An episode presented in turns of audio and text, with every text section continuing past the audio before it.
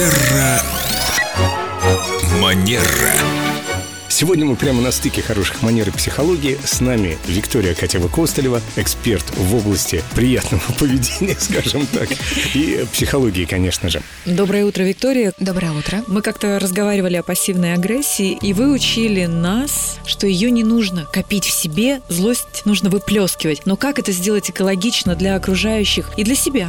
Давайте сегодня о злости. Да, очень интересная тема и такая, мне кажется, а, нетривиальная, потому что в нашей культуре не очень принято с уважением относиться к злости, потому что это какое-то негативно такое окрашенное чувство, переживание. И часто человек говорит, не злись, что ты злишься, и как будто злым быть плохо, это социально неодобряемо. При этом злость, она на самом деле, как и все наши чувства, нам необходима. Да? Вот в автомобиле там же огромное количество разных деталей. Мы про какую-то деталь больше знаем, про какую-то меньше, но можно ли сказать, что какая-то деталь там точно лишняя, она нам не нужна? Конечно, не можем. Ну, вообще бывает такое после ремонта. Несколько лишних деталей остается.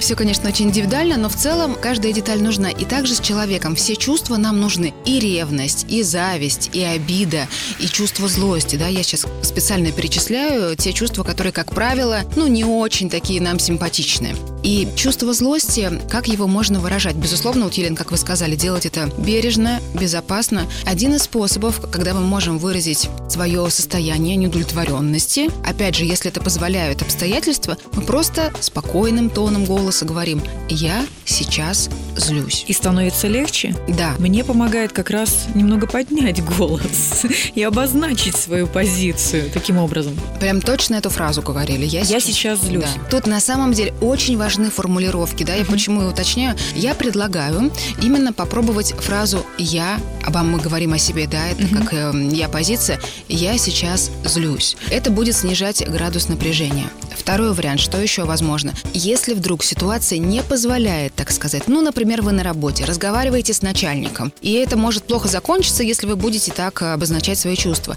тогда вы можете выписывать это на бумагу.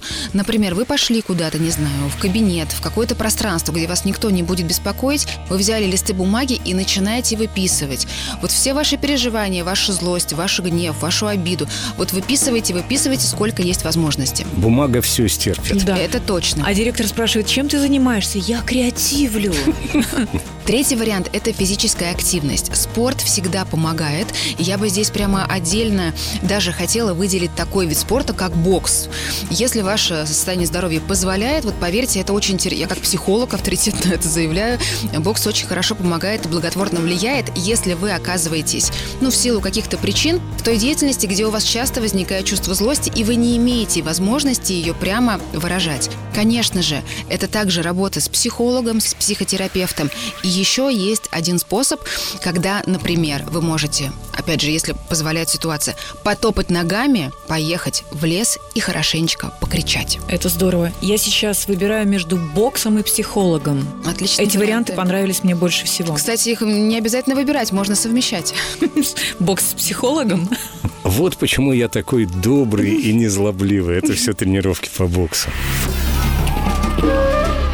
Терра Манера.